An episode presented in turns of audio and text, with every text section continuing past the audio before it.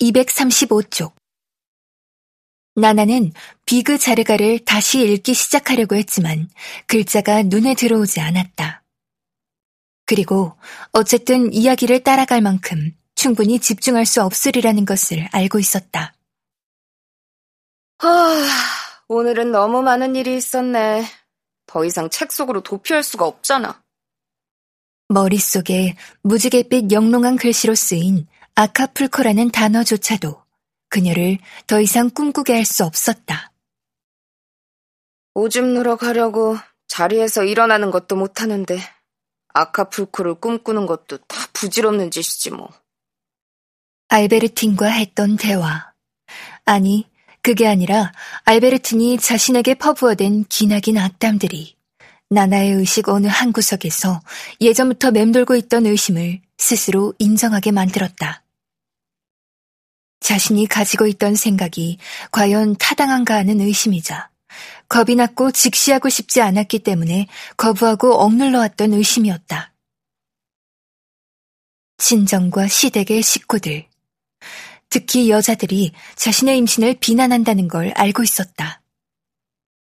모두들 자신이 임신한 것이 음란한 행동이자 불명예스러운 상황이며 가족의 정숙함과 미덕에 누를 끼치는 오점이며 운명에 도발하는 행위이므로 벌을 받을 것이 분명하다고 생각했다.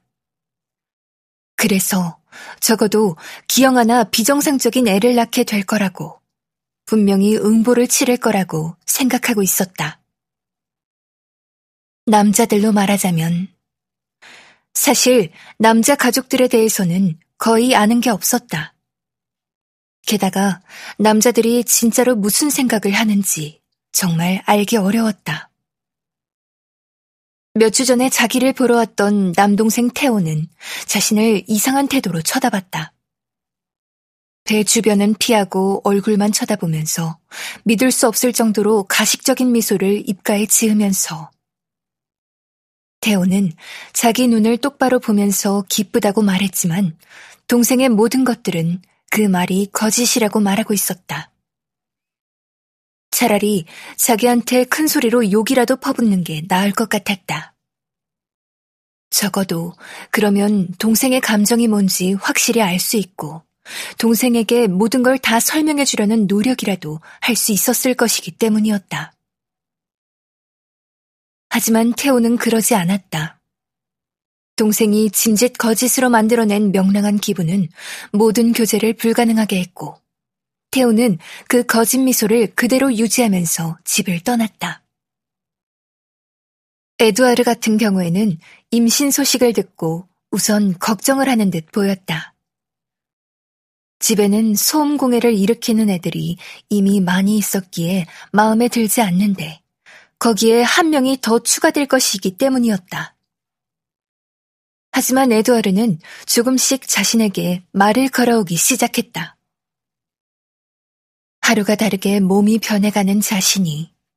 이따금씩 밤에 혈압이 너무 오르게 되면 찾아오는 짧지만 무척 파괴적인 발작에 힘들어하면서 양손으로 얼굴을 가리고 밀물처럼 차오르는 눈물과 비어져 나오는 비명 소리를 숨길 때 외에는 별 불평 없이 지내는데 측은함을 느낀 것인지 아니면 그녀가 정말로 이 아이를 원하고 있다는 사실과 그녀 자신이 살기 위해서 이 아이가 필요하다는 사실을 제대로 이해할 수가 없어서 그런 것인지 모르겠지만 출근하기 전 아침 그리고 집에 돌아온 후 저녁에 심지어 아침 식사나 저녁 식사를 종종 만들어주기까지 하면서 그녀가 무척 좋아하는 농담을 해주거나 웃긴 표정을 지어 보였다. 그리고 아침 저녁으로 여인의 배를 쓰다듬으며 이렇게 이야기하곤 했다. 아가는 몸무게가 2톤은 될 거고 젖 먹이려면 암소를 때로 사들여야 할 거야.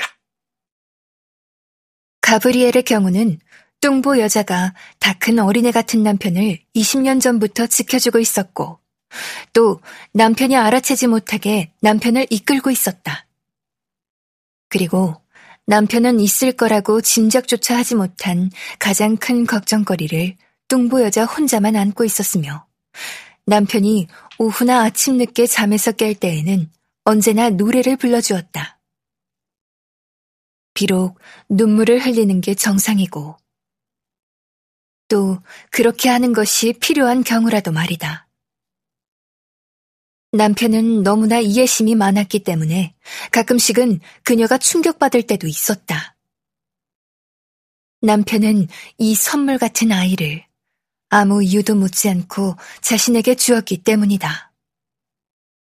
아이를 하나 더 가지고 싶다고 말하자마자 기꺼이 관계를 가졌으며 그 시도가 성공했으며 아이가 지금 우리에게 오는 중이라고 그리고 자신이 행복하다는 사실을 알리자 기뻐해줬다.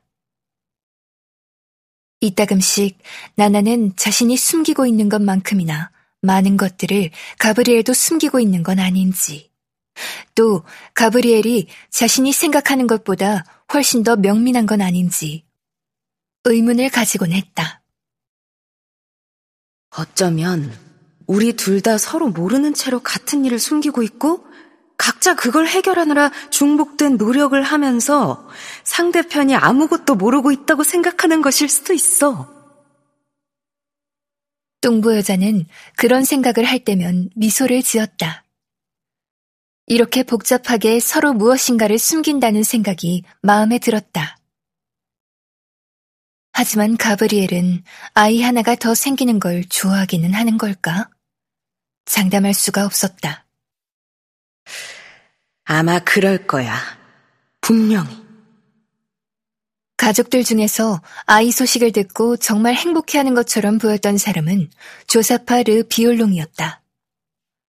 빅투아르의 남동생인 조사파는 뼈가 앙상한 두 팔로 뚱보 여자를 껴안고 꽉 안아주었다. 별다른 말은 하지 않았지만 뚱보 여자는 조사파가 자신을 이해하고 격려하며 자신의 투쟁을 도와줄 것이며 또 더 나아가 다른 사람들에 맞서서 자신을 지지해 줄 것이며 자신을 보호해 줄 것이며 또 최선을 다해 자신을 도울 것이라는 걸 알 수 있었다. 뚱보 여자는 자신에 대한 비난들을 전부 알고 있었고 매일 그것들을 느끼고 있었기 때문에 그에 대해 거의 무감각하게 될 정도였다. 알베르틴이 그런 반응을 보일 거라는 걸 예상하기는 했지만 그래도 당황이 되긴 했다. 왜냐하면 알베르틴은 파브르 거리의 이웃들, 친구들, 지인들이 그녀에 대해 한 말들을 전달했기 때문이었다. 그들의 그런 단호한 어조의 비난, 이처럼 중차대한 욕구에 대한 거부, 그리고 자신의 자유를 제한하고 한정 지으며 또 자신의 선택. 그렇다. 마흔이 지난 나이에도 생식 활동을 하고 임신하고 아이를 출산하고자 하는 자신의 선택에 짐을 뱉는 그 무지함은 그녀라는 존재의 가장 깊숙한 곳까지 모욕하고 있었다.